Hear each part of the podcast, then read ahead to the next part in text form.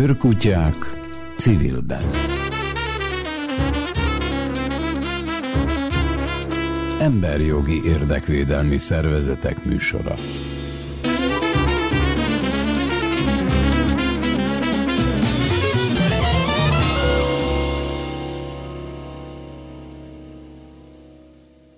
Mai témáink. Az Országos Diáktanács levele, a szegénységről méltósággal sajtódíj és a Radecki közkemencéje kezdeményezés. Az Országos Diáktanács leveléből idézek. Szeretnénk, hogy a diákság véleménye idén is mérvadó legyen, ezért fordulunk az emmi és a nyilvánosság felé is. Mivel az Országos Diáktanácsnak nincs önálló hírközlési platformja, ezért szeretnénk a sajton keresztül széles körben eljutatni állásfoglalásunkat a diákokhoz is. Levelüket Lajer Bettina, az Országos Diáktanács Heves megyei tagja jegyezte, vele és Szilas Kincsővel beszélgetett Péterfi Ferenc a 117 perc múlt heti adásában. Az Esélylabora Egyesület, az Átlátszó, az Erste Stiftung és az ELTE BTK média és kommunikáció tanszék közreműködésével ötödszörre is kiosztja a szegénységet megtapasztalt zsűritagok által odaítélt sajtódíjat 2021 májusában. A kezdeményezés keretében 2020. január 1 és december 31 között megjelent cikkeket, riportokat, interjúkat, tudósításokat, és ezen keresztül az alkotóikat díjazzuk, egy érintettségből álló zsűri segítségével. Célunk, hogy minden évben a szegénységben élők helyzetét körültekintően, méltósággal és árnyaltan bemutatott újságírói munkákat értékelhessünk. A pályaműveket március 14-ig várják a szervezők. Kovács Anna Mária, az egyik szervező, a pályázathoz tartozó háttérmunkába enged betekintést. Radecki közkemencéje Juhász Veronika Anna 2020. decemberében tett javaslatot a budapesti közösségi költségvetés oldalán a kemence megépítésére. Az ötlet leírásának egy részlete. A második kerületben tér három alatt található világörökségi jelentőségű műemléki épületet egy beruházás keretében lebontják. Ha már a valódi műemlékvédelem nem jött össze ennél az épületnél sem, akkor azt javaslom, hogy a lebontott téglák felhasználásával építsünk egy közösségi kemencét egy erre alkalmas helyszínen a második kerületben. Megtudjuk tőle, hol tart az ötlet megvalósítása. A szerkesztő műsorvezető Péterfi Ferenc, és akit hallanak Huszer József. Őrkutyák civilben.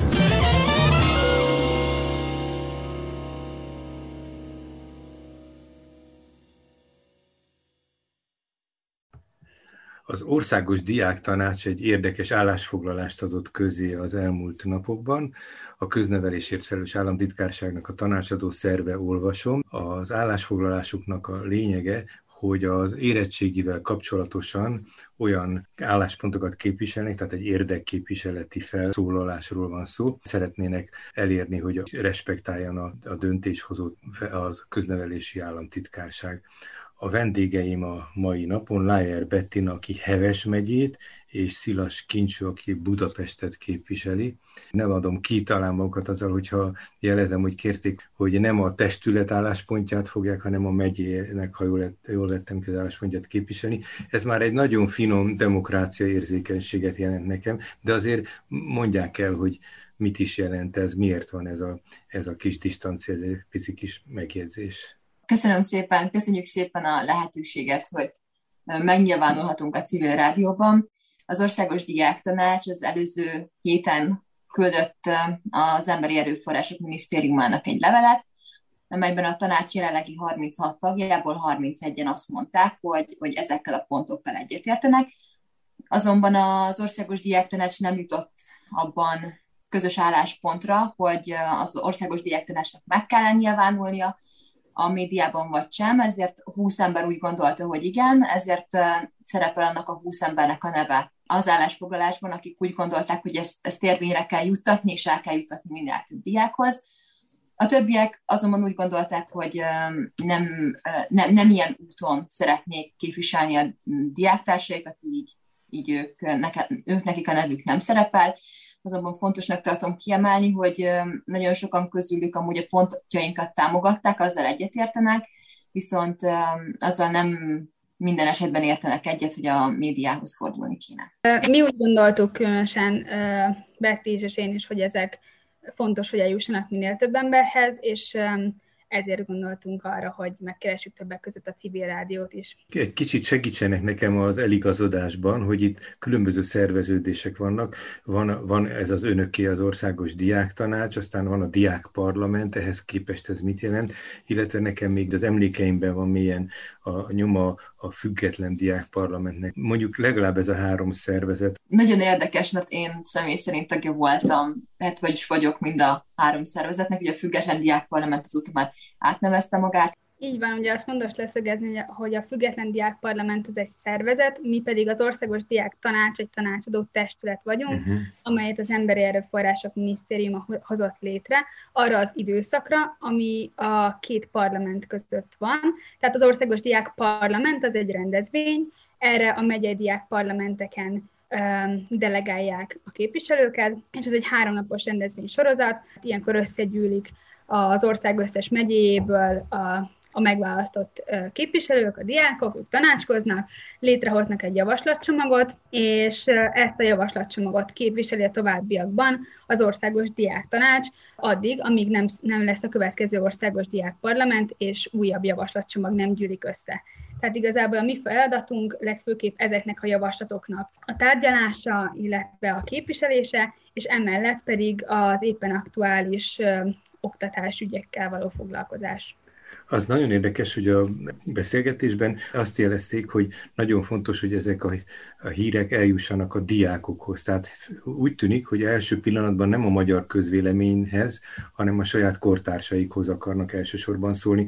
Ez egy elszólás volt, vagy ez tudatos? Ez nagy, nagy részben tudatos. Nekünk az a nagyon rossz, hogy nem, nem tudjuk úgy, úgy megmutatni a diákoknak, hogy mi valóban kiállunk értük. És szeretnénk, hogyha minél többekhez eljutnak, hogy igen, mi kiállunk, mi mondjuk a diákság hangját, az egy más kérdés, hogy milyen fülekre találunk. Ha jól vettem ki, akkor ezt a szervezetet, a diákparlamentek közötti országos diáktanácsot, aki tanácsadó szervezet, ez valójában egy fölülről létrehozott szervezet. Tehát fölülről hívták életre, az más kérdés, hogy a tagokat talán alulról választják, tehát nem a minisztérium nevezi ki, hogy maguk például benne vannak ebben.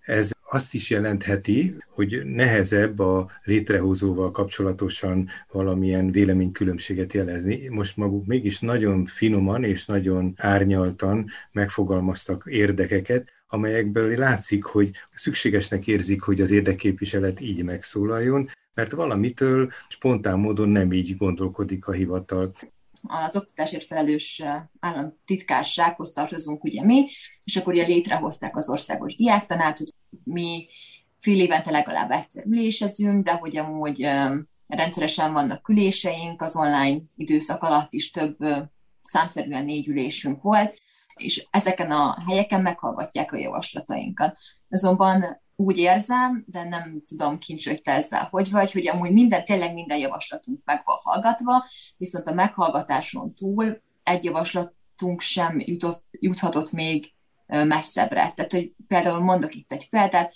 nemzeti alaptanterv ellen is felszólaltunk, hogy, hogy mi mit gondolunk róla, ez történt előző év március elején, azonban igazából nem kaptunk rá szélesebb körű tehát változás nem történt esetleg. Igen, tehát, hogy, vagy például, amikor a diák önkormányzatok jogát elvették.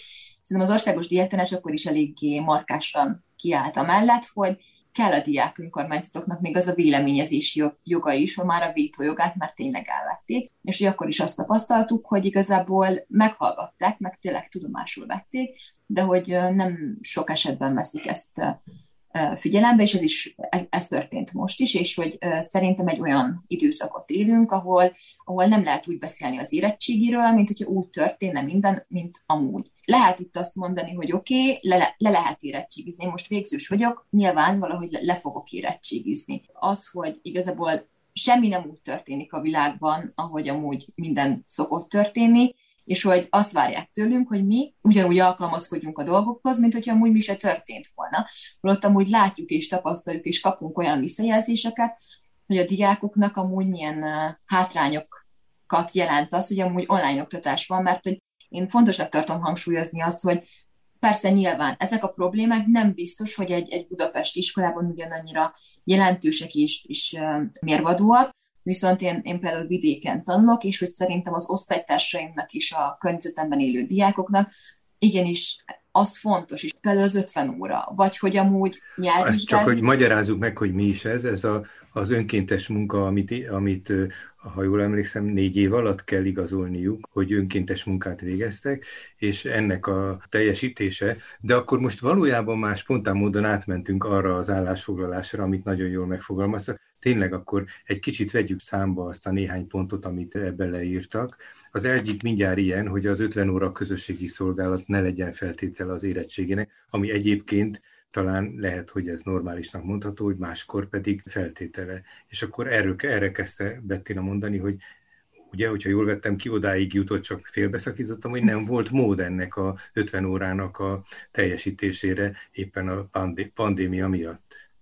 Az nem igaz, hogy nem volt mód, mert, mert mód van rá, tehát hogy az iskolába be lehet menni, lehet korepetálásokat szervezni, viszont azt tapasztaljuk, és, és tényleg számtalan olyan visszajelzést kaptam én is, hogy hogy amúgy ezt nem minden iskola szervezi meg, és hogy teszem fel a kérdést, hogy azokkal a gyerekekkel, akiknek nincs ez megszervezve, ők ö, tapasztaljuk, mert kincsővel ö, dolgozunk egy alapítványjal, és ott is ö, mondta az alapítvány elnöke, hogy számtalan olyan megkeresést kapott, ahol, ahol a diákok megkeresik őt azzal, azzal kapcsolatban, hogy igazolja le az óráikat. És igazából nem tudnak effektíve munkát végezni, mert ugye nincs mit, de hogy, de hogy megkeresik ugye az alapítványt ezzel, és ugye ami, ami azt bizonyítja, hogy, hogy az iskolák nem, nem... lenne. Tehát, hogy, van rá lehetőség, tehát, hogy ez így van, uh-huh. csak hogy addig, amíg az a, ez, ez a lehetőség mindenki számára nem ugyanolyan mértékben adott, így azok kerülnek uh, hátrányba, akiknek igazából nincs meg is, hogy szerintem nagyon szomorú lenne az a tény, hogyha valaki amiatt nem tudna leérettségizni, mert nincsen meg az 50 órája, ami egy elég bagatel dolognak látszik ilyen, ilyen szempontból, de hogy amúgy tényleg egy, egy nagyon fontos dolog, mi semmi nem tiltja. Kincső Budapesten mi a helyzet?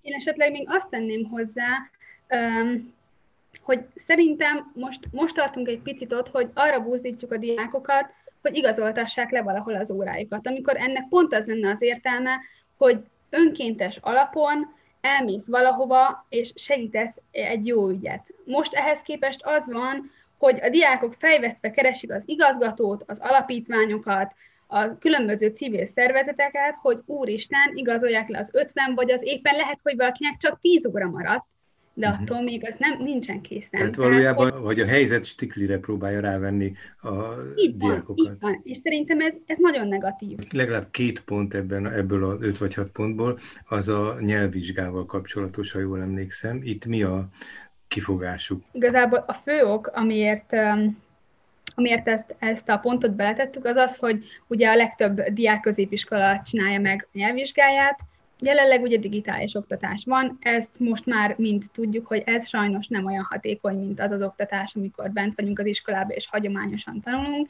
Nincs meg a folyamatos tanári kontakt, a tanári segítség, honoráljuk azt is, hogyha valakinek mondjuk csak félig kész a nyelvvizsgája, tehát ugye értem azt, hogy most csak a komplex típusú nyelvvizsgákért kapunk pluszpontot, ugye közép és és felsőfokon is, és azt szeretnénk, hogyha valakinek csak félkész nyelvvizsgája van, akkor azért a félpont igenis járjon. Szerintünk ez, ez nem jelentene nagy befolyást a pontrendszerbe, Szerintünk ez ebben a helyzetben nagy segítség lenne.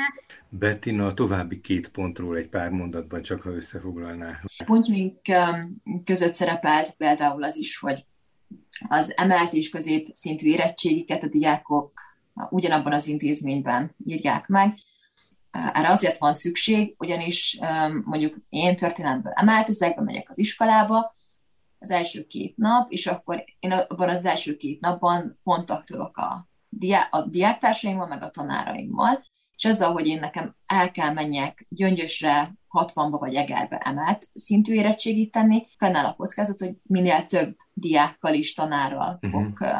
Kontaktba lépni, és ezzel Kitettsége növekszik így. Igen, pontjaink között szerepelt továbbá, hogy a tanárokat vegyék előre az oltási sorba. Egy, egy pedagógus azért nagyon-nagyon sok diákkal kontaktolnak, mint nap. Van tudomásunk már olyan pedagógusról, aki a koronavírus következtében hunyt el. Igazából a pedagógusokat védnénk ezzel. Egyrésztről azokat, akik ugye még az általános iskolába állják a sarat, és ott vannak, és, és tanítanak. Másrészt ugye közeleg az érettségi, tehát ez bekövetkezzen. Az, azért is lenne fontos, mert ha egy kisebb tanári karban például, nekünk, nekem a családban van tanár, mondjuk négy-öt tanár lebetegszik. Ez azt jelenti, hogy négy-öt tanárnyi órát kell helyettesíteni és ez pedig az oktatás minőségére nyom, teszi a bélyegét, hiszen nem tudják az iskolák a szakhelyettesítést ilyen mértékben megoldani, ezáltal elhetetlenül a minőségi oktatás. Tehát ezért is lenne nagyon uh-huh. fontos, hogy hogy minél hamarabb beoltsák a tanárokat is. Hogy áll most az ügyük? Nyilván megfogalmazták ezt, és eljutatták a oktatási államtitkársághoz. Volt-e már valami reflexió, vagy valami jelzést, vagy választ kaptak-e már erre? Hát az ülésünk keretében, ami előző hét szerdán volt, dr. Maruzsa Zoltán válaszolt minden egyes pontunkra. Igazából annyit hozzátett, hogy a félnyelvvizsga gondolatát továbbítja a felsőoktatásért felelős államtitkárságra, és azt mérlegelni fogják, de hogy a többinél elmondta, hogy mi az, ami... maradtak. Igen, mi, mi, mi, mi az, ami nem fenntartható belőle. És ezért gondoltuk azt, hogy a nyilvánossághoz fordulunk, hogy hát ha egy kis társadalmi nyomásra több eredményt tudunk elérni.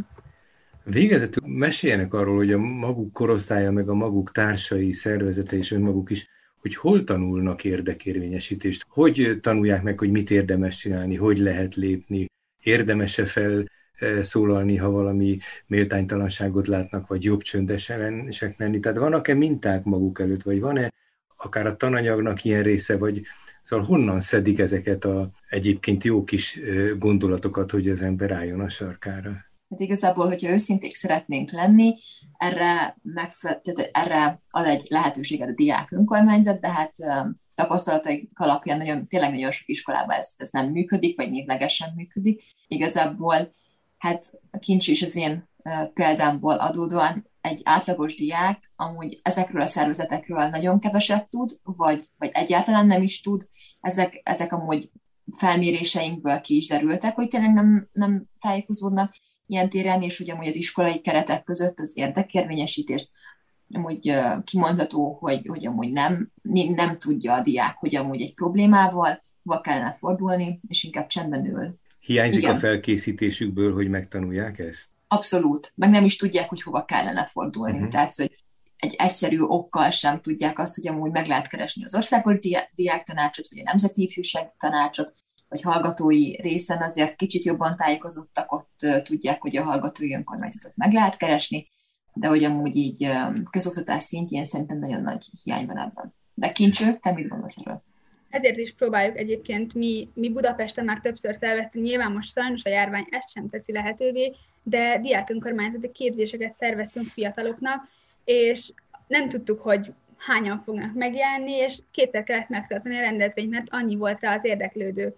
Tehát van tudásvágy, csak nagyon kevesen vannak, akik ezt átadják. És na, nyilván nagyon nehéz ezt megteremteni egy iskolában, megteremteni egy olyan, olyan légkört, ahol a döntéshozók, az igazgatóság és a diákönkormányzat partner tud lenni. És a, és a diákságnak megmutatni, hogy a diákönkormányzat egyébként arra is van, hogy őket képviselje.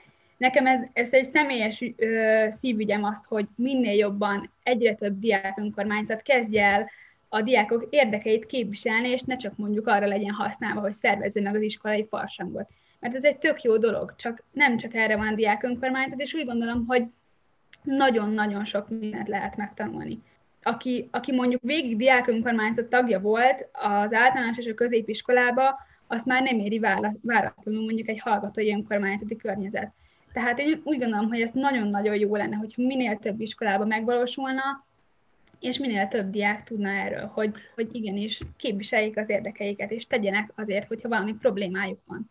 Valójában ez a, ez a rendszer, a, az országos diáktanács, illetve az országos diákparlament, ez egy szál az érdekérvényesítésre, de nyilvánvalóan a hétköznapokban a saját falujukban vagy városukban, a saját osztályukban, iskolájukban számtalan kisebb dolog is van, ahol az érdekérvényesítésnek, az egyezkedésnek, a megvitatásnak fontos helye lenne, úgyhogy nagyon jó, hogy maguk ilyen szerencsés helyzetben vannak, de hát ez nagyon izgalmas lenne, hogyha ha ez az érdekérvényesítés természetesebb része lenne az iskolai életnek. Talán már akár általános iskolában, de középiskolában mindenképpen úgy gondolom. Remélem, hogy azért ez nem lesz ilyen hiába való kiáltás, de az annyiból már biztos, hogy nem hiába való, hogy legalább maguk elmondhatják, hogy megpróbáltak néhány dolgot, és egy következő lépésnél, amikor megint a sarkukra kell állni, megint valamilyen érdeket megfogalmazni, akkor lesz egy kis múltjuk majd. Úgyhogy köszönöm az interjút, és gratulálok, hogy ilyen bátrak.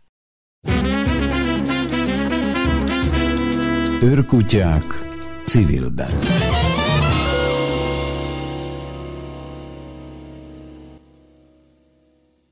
Szegénységről méltósággal. Kovács Anna Máriával, az Esélylabor Egyesület aktivistájával beszélgetünk a napokban meghirdetett szegénységről méltósággal sajtódíj pályázatról. Szia, szép jó napot kívánok! Szia! Üdvözlöm a hallgatókat! Idén ötödik alkalommal hirdettétek meg a díjat. Van-e valamilyen újdonság vagy különlegesség az eddigiekhez képest, hiszen azért ez, egy, ez már egy egy, mondhatnám azt is, hogy jelentős év, az ötödik év. Igen, szeretnénk úgy gondolni erre, hogy ez egy jubileumi év lesz, de ami igazán, igazából saját magunknak egy nagy lépés, hogy, hogy tudjuk folytatni ezt a, a díjátadót. Sajnos a tavalyi évben a, a Covid helyzet szinte teljesen derék, derékbe törte a projektet, meg, meg tudtuk csinálni, de hogy nagyon, nagyon nehéz volt ebből felállni, és igazából annak is nagyon örülünk, hogy tudunk egy ötödik évben talán egy kicsit még nagyobb lendülettel, még profitban nekiindulni ennek az évadnak. Ami hát különlegessége, hogy ha megnézzük a tavalyi év szegénységgel kapcsolatos, vagy társadalmi kérdésekkel kapcsolatos anyagait, jó részt azért a járványhelyzet és az abból fakadó problémák vannak a fókuszban, úgyhogy ezt a különleges témát szeretnénk azért majd uh, valamilyen módon uh, reflektorfénybe helyezni, vagy erre, erre reagálni. Tehát ez a, az egyik nagy újdonság, uh, ami igazából a helyzetből adódik, de magában a díj struktúrájában um, nem, nem változtattunk. Um, ugyanúgy um, fogjuk kiosztani a, a győztes kategóriákban a, kategóriákban a győztes helyzeteket, illetve ha majd a járványhelyzet is engedi, akkor szeretnénk kicsit talán több offline, akár a fotót, képeket, vagy, egyéb médiummal kapcsolatos párbeszédeket is megjelenteni, de, de ebben, a, ebben az évben nem, nem tudunk sajnos ebben vállalást tenni. De hogy, de hogy vannak ötleteink a ötletek a tartsóinknak. Mi a szerepe a közreműködő szervezeteknek? Mert a kiírásban olvastam, hogy nagyon jelentős közreműködő szervezetek vannak. Igen, ez az öt év sok változás hozott az Esélylabor Egyesület életében is, de hogy amit a, a sajtódíjban én nagyon izgalmasnak találok, hogy, hogy tudtak erre rezonálni más civilek vagy más szervezetek is, érdekes számukra vagy fontos ügy számukra, és az egyik kiinduló partnerünk az átlátszó, akik igazából a, a média elérésében segítenek nekünk nagyon sokat, meg tudnak egy olyan igazából egy újságírói nem tudom, láb lenni mellettünk, akik, akik sokat segítenek abban, hogy, hogy megjelenítsük a sajtódi ügyét részleteiben menő, menően is. Tehát nekik, nekik mindenkinek nagyon köszönjük ezt a támogatást, illetve az egyetemmel, az LTBTK média tanszékével is már évek óta elkezdődött egy párbeszéd, hiszen egyrészt azt vettük észre, hogy sok, sok díjazott újságíró álma mátere ez az egyetem, illetve hát ugye az újságíróképzés ma is folyik, és nekik is nagyon fontos belelátni, hogy a, hogy a való életben hogy szembesülnek mondjuk civilek, érintettek, meg a, meg a média, vagy hogy milyen társadalmi kérdések vannak. Illetve nekünk is egy nagyon-nagyon szuper dolog volt, hogy, hogy a sajtódi ügyét, ami, ami egy nagyon érdekes párbeszéd a díját adó magán, a díjazott újságírókkal, az jelenlevő közönséggel és az érintettekkel, de hogy sok kérdésre ott nem tudunk válaszolni, vagy nem tudunk teret adni neki, és egy, egy ilyen egyetemi műhely nyitott beszélgetés során viszont ezeket nagyon szépen van időnk kitárgyalni, és ezek mindig nagyon izgalmasak, és ezt idén is szeretnénk folytatni, még egy kicsit aktívabban is, és már a médiatanszék is hivatalos partnerünk ebben a történetben. Mond, lehet-e ajánlani cikkeket, filmeket, különféle alkotásokat, vagy csak a szerzők jelentkezését várjátok? Az a jellemző, hogy szervezetek maguk szoktak jelentkezni, meg az újságírók, de hogy szívesen várjuk a, a, az ajánlott cikkeket is. Tehát, hogyha valakinek valami úgy érzi, hogy nagyon szimpatikus, vagy, vagy egyszerűen egy minőségi anyag ebben a kérdésben, akkor nyugodtan küldje el nekünk az Esélylabor Egyesület, meg a, a Szegénységről Méltósággal sajtódi Facebook oldalán található felhívásban van az űrlapó, és mi fel fogjuk venni a kapcsolatot a, az anyag szerzőjével, de, de hogy várjuk azokat a észrevételeket is, hogy, hogy mik azok az anyagok, amik esetleg a tavalyi évben megszokták az olvasókat, mert hogy minden évben, a, tehát a 2021-es évben is, az előző év január 1-től december 31-ig íródott anyagait tudjuk értékelni. Milyen kategóriákban lehet indulni? Három kategóriánk van, a print, illetve online írott tartalom, TV vagy videó, és a rádió vagy podcast a harmadik kategóriánk, és mindegyikből nagy szeretettel várjuk az anyagokat. Mond, mennyi, mennyi anyag szokott érkezni? Tehát például tavaly csak nagyságrend érdekel. De növekvő tendencia van, tavaly 50, 53-54 talán anyagunk érkezett, tehát bőven volt miből dolgozni. Meglátjuk idén lehet, hogy mivel járványhelyzet miatt nagyon sok, nagyon sok cikk született, lehet, hogy hasonló, vagy több, több pályamű lesz. Nem tudom. Viszont nagyon örülnénk, ha lenne sok rádiós és tévés anyag is. Mert ugye azért az írott tartalom dominál minden évben. Amikor először hallottam erről a sajtódíjról, talán az első vagy a második fordulóban, vagy valahogy így, akkor számomra a legkülönlegesebb dolog az a zsűri volt. Igen.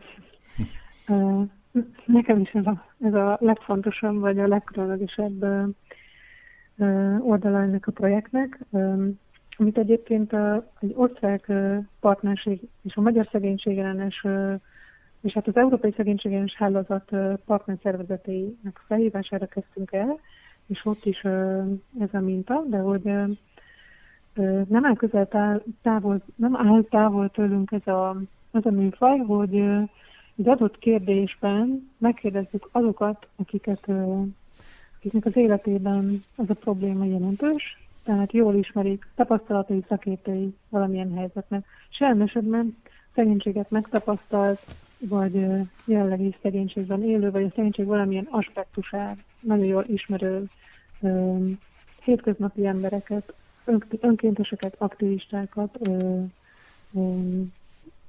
belőlük áll a zsűri, és velük van egy műhely munka a fél év során, aminek a, a végén a beérkezett anyagokat összegezzük, megvitatjuk, szempontok szerint átságjuk, és, és kihozzuk az adott évben a, a győzteseket. És a zsűrivel azért lehet is találkozni a diátadon, ami most szintén online formában lesz. Tehát egy kicsit azért minden évben bízunk benne, hogy hogy meg tudjuk mutatni a mi hőseinket, akikkel ezeken az anyagokon dolgozunk. Mond, a, a zsűri az változik, vagy állandó zsűrivel dolgoztok? Mm, minél picit változik, vannak állandó tagjai. Ez mindig attól is függ, hogy az adott éppen kinek milyen elfoglaltságai vannak, mert azért a tavaszi időszak kicsit azért intenzív, tehát hogy kell azért erre az idő is, de hogy van ilyen állandó tagunk is, tagjaink. Hány, hány tagú a zsűri? Hát 5-6 szokott lenni, ezt, ezt a számot így próbáljuk tartani, mert igazából a beérkezett anyagokkal, meg a, a, a vitával ezt, ezt tudjuk úgy, úgy igazán még működőképesen kivitelezni. Hogy keresitek meg a zsűritagokat? Tehát hogy lesz valakiből zsűritag nálatok? Um, volt olyan, aki a, még a Magyar Szegénységellenes Hálózatnál volt önkéntesünk, vagy mondjuk kampányokban érintett anyuka volt, és megismerkedtünk vele. Van, akivel mondjuk mm, munkatárs dolgozott együtt korábban, terepen, de, de keresünk meg olyan partnerszervezeteket is, akik mondjuk kiselepülésen, vagy vidéken, vagy, vagy akár a fővárosban dolgoznak csoportokkal is, és még célirányosan látják, hogy érdekli őket, vagy van olyan a látókörükben, akiket érdekel a médiavilága, és szívesen um, kapcsolódik ez a projekthez. Hogyan kell pályázni? Hol lehet pályázni? Um, uh-huh.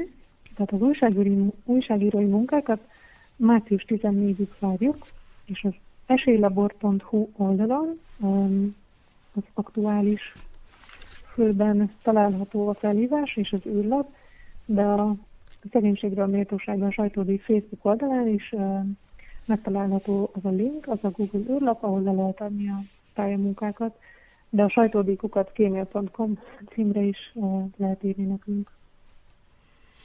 Volt-e valamilyen érdekesség, ilyen nehezen felejthető szép dolog, vagy, vagy izgalmas az elmúlt öt évben, amit, amire még ma is emlékszel, és szívesen megosztod a hallgatókkal? Több ilyen is volt. Amire én nagyon szívesen emlékszem, az egy három évvel ezelőtti, amikor még a dokuárt, most nem tudom pontosan melyik volt, amikor még a dokuártra tudtuk tartani a díjátadót, akkor egy Hát egy kiskör, ez egy nagyon-nagyon jó tér volt, és a közönség, a érdeklődő hallgatók, érintettek, aktivisták, és egész nagy számban újságírók is voltak jelen, és az egyik zsűritagunk is osztott meg az életéből egy kis történetet, illetve a, a, díjazott anyagok kapcsán kiemeltük, hogy mik voltak azok a szempontok, ami miatt ez egy különleges munka volt, és egy nagyon, nagyon igazából intim beszélgetés tudott kialakulni egy-egy ilyen kiosztások kapcsán a, az újság és az érintett között, érintettek között. De az azután évben például, amikor a három holóban tartottuk, akkor, akkor pedig nagyon izgalmas volt, hogy egyes anyagoknak a főszereplői eljöttek a szerzőkkel, ami meg szintén egy, nem is tudom, talán nem egy bevett szokás, és ott is egy nagyon jó találkozások tudtak történni, de az is egy szerintem érdekes vonal volt, amikor a tavalyi egyetemi beszélgetése, ami még személyes formában történt meg, itt ki tudott bontakozni az, hogy, hogy milyen mondjuk újságírói oldalról a napi munka, hogyan lehet hozzányúlni szociális témákhoz, a mai mondjuk ilyen nagyon feszített újságírói tempóba, vagy a megszűnő lapok, nem tudom, hétköznapjaiban, és, és ez, ez is egy nagyon fontos aspektusa a projektnek, hogy, hogy az újságírói munkát is egy kicsit um, ki tudjuk emelni. Rengeteg tapasztalatra tehettetek szert ez alatt az idő alatt.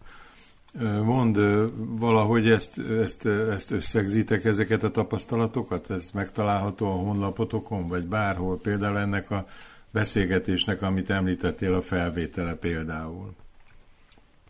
Igen, az, az egyetemi beszélgetések és uh, kisebb uh, blogbejegyzésekből az előző évektől lehet értesülni, ez az átlátszó ennek az oldalán minden évben készítenek interjút velünk, az is egy nagyon jó ilyen megragadása az adott év kérdéseinek. Ezeket így, így lehet olvasgatni, de, de ez egy jó emlékeztető nekem, hogy ezeket jobban egy helyre gyűjtsem majd a Sérlebor oldalán.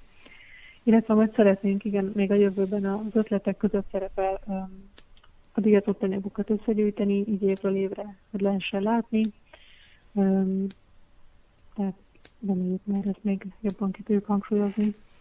A, a díj életében volt egy, egy nehéz időszak. Most úgy érzed, hogy hosszú távon fenntartható a díj, tehát hogy sok, sokáig örülhetünk ennek a díjnak? Hát én most pozitívan tudok erről nyilatkozni. Az Egyesület, a csapat, a, a partnerek is egy hát jó ilyen közös munka útján haladnak, és igen, elkötelezettünk, hogy ezt ne hagyjuk abba a nehézségek ellenére is, és reméljük, hogy tudjuk ezt akár úgy is közögyé tenni, hogy ez fontos legyen mondjuk a, a hallgatóságnak is úgymond, hogy tehát, hogy tudjuk csinálni jövőben is. Hát így legyen, így legyen. Köszönöm szépen, Anna Mari, hogy beavattál minket ennek az egyedülálló díjnak a, a műhely munkáiba. Köszönöm szépen. Köszönöm. Őrkutyák civilben.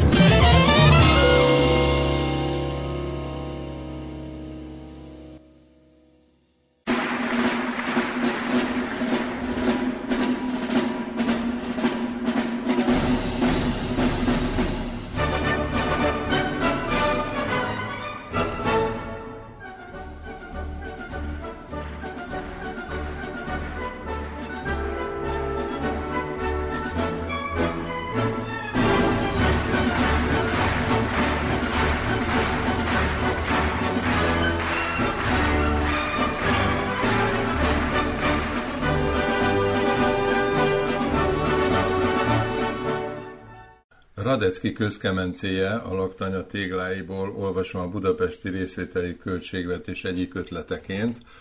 Az ötletet beküldő Juhász Veronika Anna, és mindezt december 29-én még a múlt évben tette.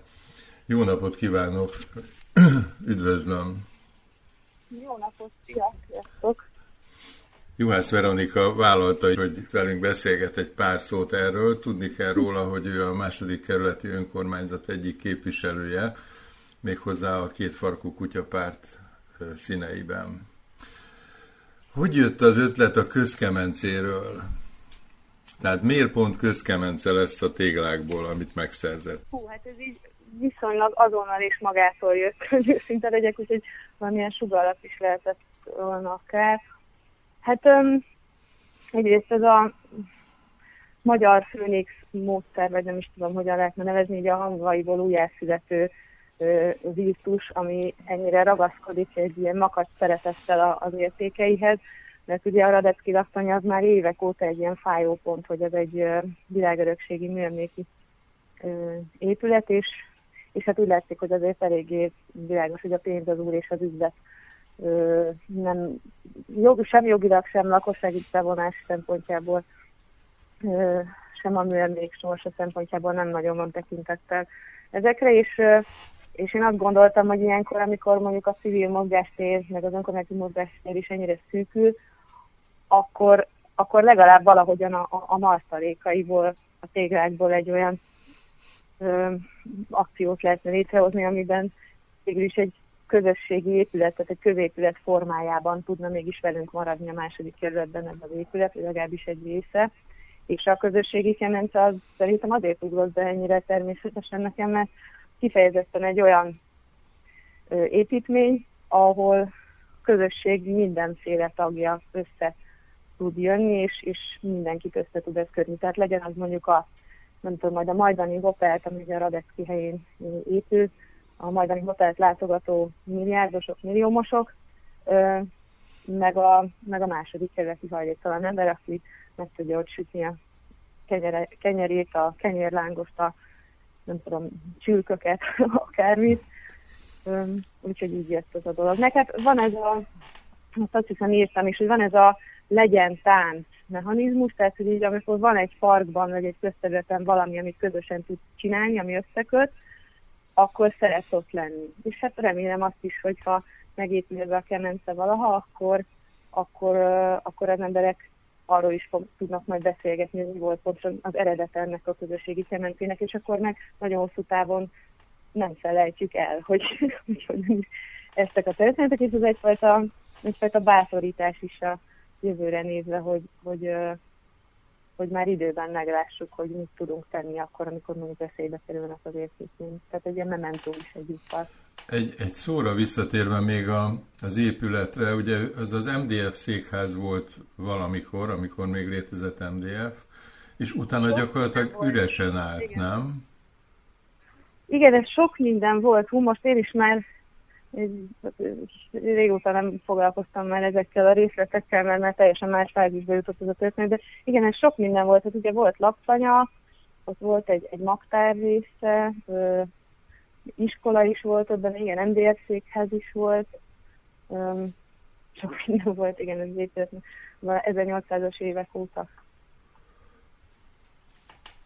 És a, az önkormányzatban nem merült föl az például, hogy valamilyen közintézményt csinál belőle? Vagy nem a tulajdonjog az a, az önkormányzaté, a fővá, tehát a kerületi, a fővárosi vagy az állami? Nem, nem, ez magántulajdonba került. Most így dátumokat nem nagyon merek mondani, mert az majd kicsit régen volt, de 2006 óta talán már magának, 2016 óta biztosan lesz mert akkor már tehát téges tulajdonba került, nem az önkormányzatnak, ez szerintem egy óriási nagy, vagy hát nem szerintem az önkormányzatnak egy nagyon nagy anyagi terhet jelent, nem, nem lett volna lehetőséget megvásárolni ezt a területet, tehát ez olyan karigár, hogy uh-huh, így uh-huh. nem megy, de mivel a mm, tekintve egy bizonyos ponton nemzetgazdaságiak kiemelt is nyilvánították ezt a beruházást, ami most is zajlik,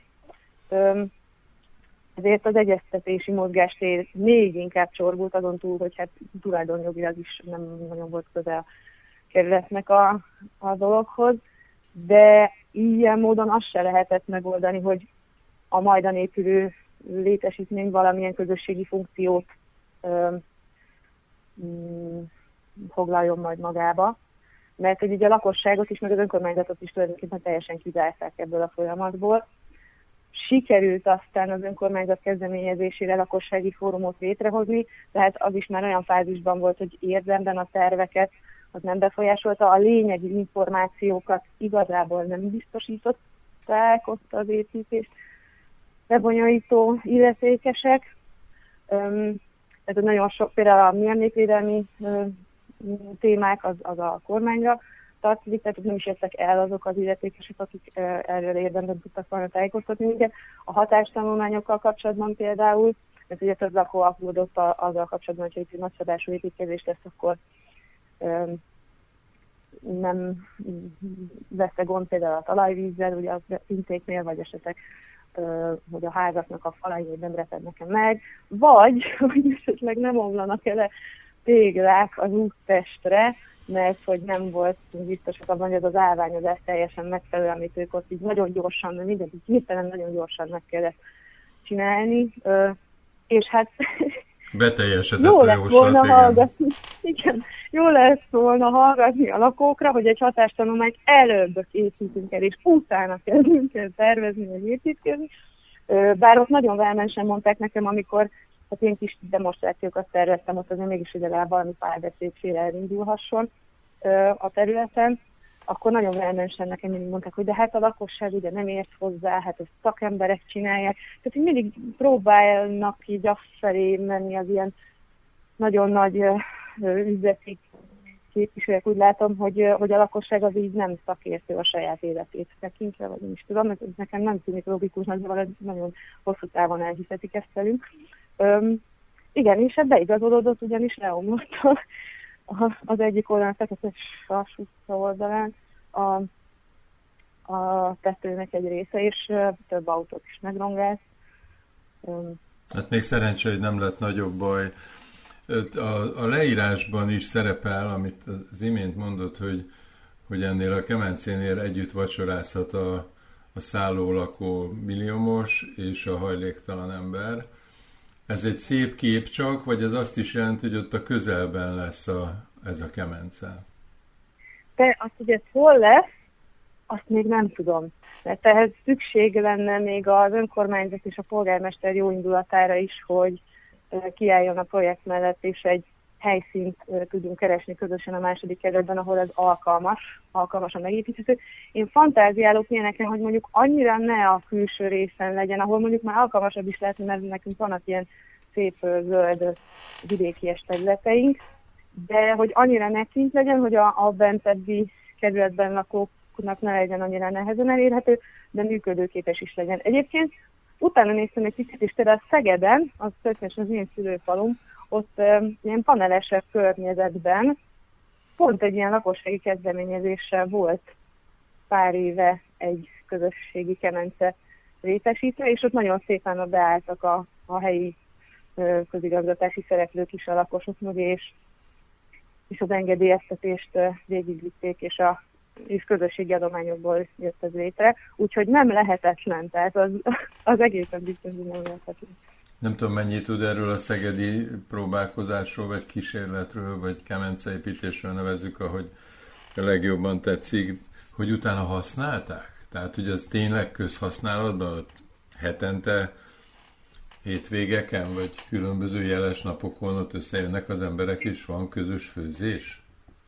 Figyelj, én egy cikket olvastam erről, most, hogy mondod, jó lenne velük felvenni a kapcsolatot egyébként, hogy most éppen hogyan zajlik. Én azt gondolom, hogy ennek a fenntarthatósága, az nem is anyagilag feltétlenül, de úgyhogy a használatban maradjon. Igen, az még egy külön történet, de hát szépen lépésenként haladunk meg. Egyébként én meg ott, hogy Na, elmondom hogy most mi van. Tehát az van, hogy ugye ahhoz, hogy ezt meg tudjam csinálni, az el kellett kérni a téglákat az építkező cégtől.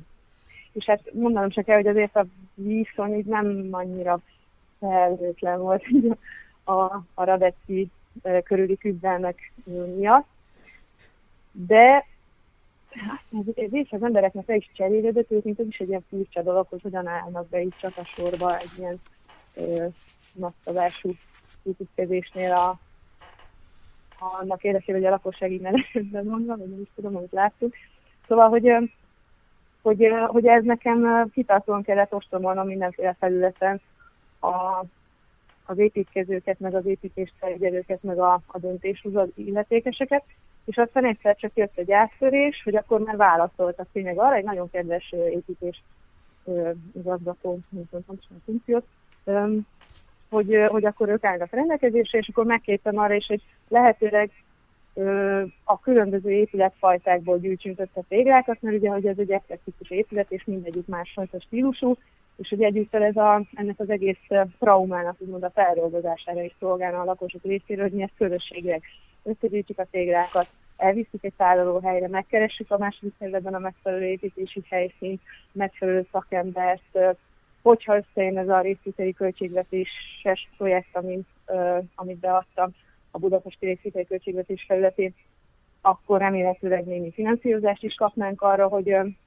hogy nem tudom, mondjuk egy tetőt is lehetne építeni neki, meg, meg talán a, a tapit is meg lehetne fizetni ebből. Hát szóval, meg ott par, padók, meg asztalok, tehát hogy az, azért igen, az nem igen. csak a kemence.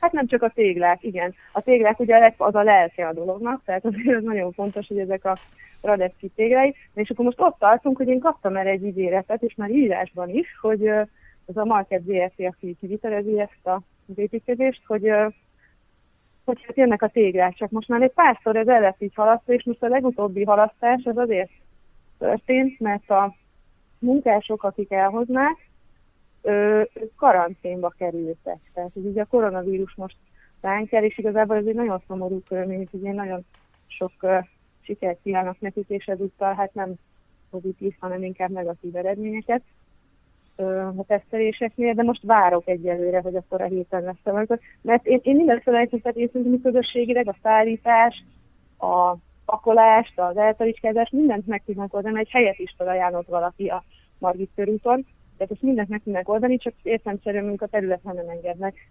be feltétlenül, tehát akkor ezt úgy kell összesapkozni, hogy ők felajánlották, hogy elszállítják, mi meg akkor raktározzuk, és akkor a további sorsát intézzük. Mikorra várható, hogy ebből kemence legyen, ebből a sok téglából? Fú, hát amint itt vannak fizikailag a téglák nálunk, akkor ugye el kell kere- kezdeni keresni egy helyszínt, ami megfelelő, és akkor gondolom mindenféle engedélyeztetési eljárásra is majd el. Én azt gondolom, hogy szakembert, meg építkező segítő embereket könnyű lenne találni, mert, mert úgy látom, hogy nagyon nagy az önkéntes lelkesedés az ilyen szociális közösségi dolgokra most a kerületben. Most nem tudom, például hajléktalan embereknek hitelosztást csinálunk egész télen, mint hetente legalább két alkalommal, és ott is nagyon gyorsan, nagyon sokan jelentkeztek, és főznek, tűzifát szereznek, ruhát hoznak, telefonokat, tehát egy ilyen szociális hálót építettünk ki. Úgyhogy én azt gondolom, hogy az ilyen közösségi megmozdulásokra éhezik, éheznek, szomjaznak az emberek most. Na és ezt még én tovább vinném egyébként még egy lépésre, mert arra gondoltam, hogyha megépül ez a közösségi kemence, és ebben ezer darab téglát kértem én most el, ö, esetleg lehetne egy, egyfajta ilyen, jó, hát az mondjuk alap, hogy a közösségi kementét nemzetgazdaságira kiemelt beruházásra nyilvánítatnám, mert hogy ezt az utat még nem jártam ki. Próbálkoztam ugyan a, a miniszterelnökséget vezető miniszternél, ö, de úgy nagyon még nem, nem sikerült kideríteni, hogy ez hogyan működik. De ez nem kell nagyon sok dolog hozzá. Nem ez 15 munkahely létesítésnél már például azt hiszem, hogy az indok lehet. Na mindegy, hogy ez, ez az egyik eleme, de hogyha a téglásznak a tehát ugye a másik egy lakosok ilyen tégla részvényesekké válhatnának, és akkor mondjuk el lehetne adni, adományozhatnának a téglákért, bevásárolhatnak magukat a közösségi kemencéjükben, aminek egyébként a megépítésében is részt vehetnek nyilván, meg a használatában. Ö, és akkor az a pénz, ami ebből befolyik, azt meg fölajánlanám egy ö, civil szervezetnek, mondjuk a kerületben, lehetőleg valamilyen civil szervezetnek, aki itt a hely, helyben ügyekkel foglalkozik, és azokat felkarolja, megtámogatja. És hogyha ha tegyük fel, olyan közösségi ügyeket találnak ők is, amire aztán maga a közösség tudja kiválasztani, most akkor melyikeket támogatná legszívesebben ezek közül, mondjuk egy valamilyen szavazási rendszer alapján, és az egy olyan projekt lenne, amiben szintén újból bevásárolhatnak magukat a, a lakosok, tehát hogy adomány szintén, akkor tulajdonképpen egy ilyen helyi támogatás osztási perpetuum mobilét indíthatna ez a dolog. Ez nekem egy ilyen nagyon felkészítő fantáziám most azon a ponton. Na de először jöjjenek haza a téglák. Igen, igen, igen. Hát nagyon kívánom ezt, hogy ez teljesüljön. Azért, azért azt még egyszer megkérdezem, hogy mikorra várható, hogy Kemence lesz a, a tervek szerint, vagy az álmok szerint? Az álmok szerint? Hú, hát jó lenne, ha mondjuk a nyáron, nem? Mert akkor nyári meleg második kerületi estéken már lehetne. Hát bizony, igen. Bár én az engedélyeztetési eljárásokról nem azt hallottam, hogy úgy egy, egyszer csak mennek, hanem hogy sokáig tartanak, de ne legyen, ne legyen igazam. Ne legyen igazam. Hát akkor, akkor meg azt élem. Uh-huh. nem tudom, tényleg ez, ez, ez sok minden nem múlik még, de, de hát folytatjuk. Ez, tényleg ez az ilyen, és mondjam, lassacskán, tudod, hogy azon kapod magadat, hogy ilyen kis idegesítően mosolygó, vidám, kitartó kreatívan bátor emberekkel lesz tele a hely, és hát akkor... Azt nagyon várnám, hogy szívesen követjük is az eseményeket időről időre, hogy hogy alakul a kemence sorsa, mert hogy ez, ez, egy, ez egy zseniális példaértékű kezdeményezés, azt gondolom. Köszönöm szépen, köszönöm szépen a beszélgetést. Viszont hallásra! Viszhal, sziasztok!